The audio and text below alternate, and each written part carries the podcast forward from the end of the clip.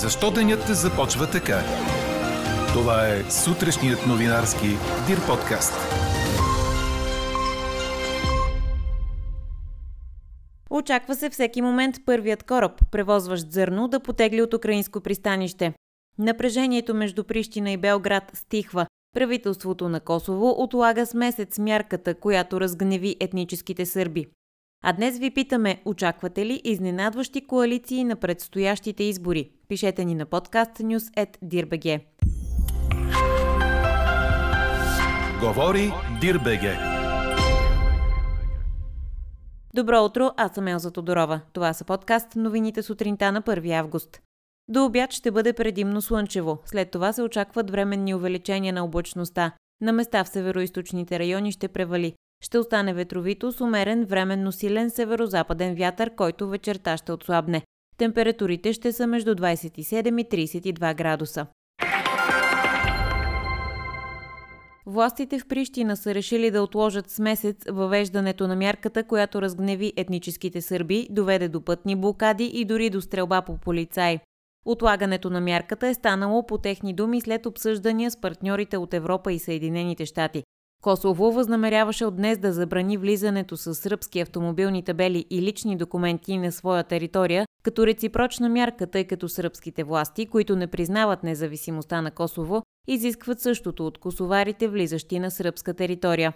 Ръководителят на дипломацията на Европейския съюз Жозеп Борел приветства решението на косовските власти да отложат прилагането на мерките. Има голяма вероятност първия кораб, превозващ зърно, да потегли от украинското пристанище този понеделник, заяви вчера говорител на турския президент Реджеп Ердоган, цитиран от Reuters. В интервю за частната телевизия Канал 7 той казва, че съвместният координационен център в Истанбул вероятно ще завърши работата си по експортните маршрути много скоро, като по думите му корабите са готови да напуснат пристанището на Одеса, но все още има няколко проблема, които трябва да решим с руснаците, казва той. Ако успеем да ги преодолеем до тази вечер, тогава можем да сме готови за първия кораб, който ще напусне пристанището, казва още говорителят в неделя. По инициатива на Анкара, първият превоз на зърно от Украина ще се отправи към бреговете на Сомалия.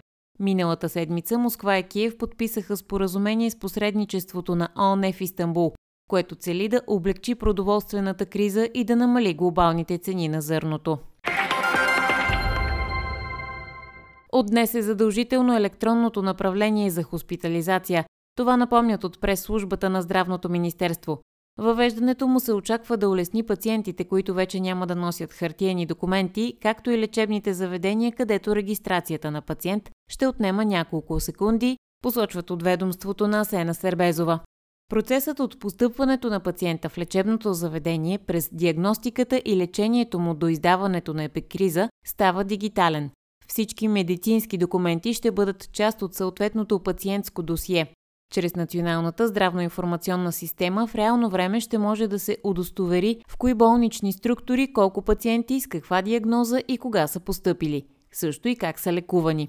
Системата ще дава информация и за наличните свободни заети легла в лечебни заведения, поликлиники и отделения.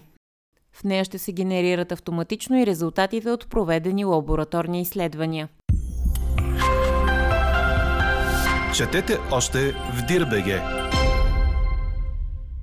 ЦСК продължава гонитбата с Лудогорец за шампионската титла в първа лига, предаде Корнер.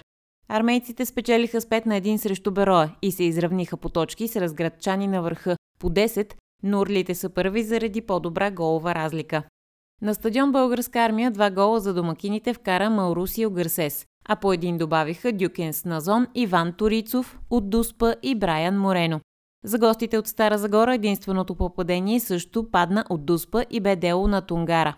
Така ЦСК направи отлична репетиция за мача си с ирландския Сейнт Патрик Атлетик в четвъртък от Лигата на конференциите и чака в приповдигнато настроение следващото си европейско препятствие. Чухте сутрешния новинарски Дир подкаст. Подробно по темите в подкаста четете в Дирбеге. Какво ни впечатли преди малко?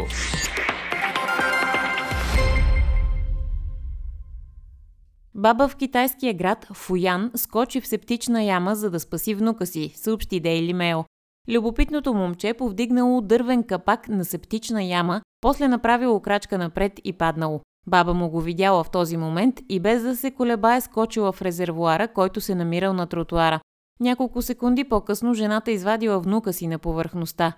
Случайни минувачи му помогнали да излезе, след което извадили и бабата от септичната яма. Според местни медии, бабата и момчето не са пострадали, а необичайното геройство е било заснето от улични камери. А какво ще кажете за това?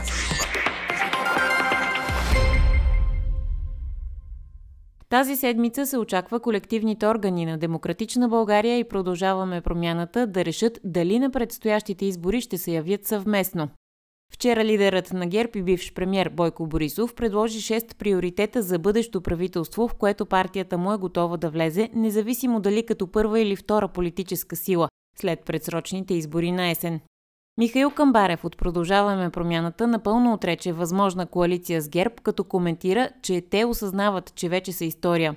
Станислав Атанасов от ДПС пък заяви, че партията му има много общ език с Да България, но са си останали само с говоренето през последната година. А според Костадин Костадинов, Възраждане няма с кого да направят коалиция, освен с българския народ. Ето защо ви питаме, очаквате ли изненадващи коалиции на предстоящите избори?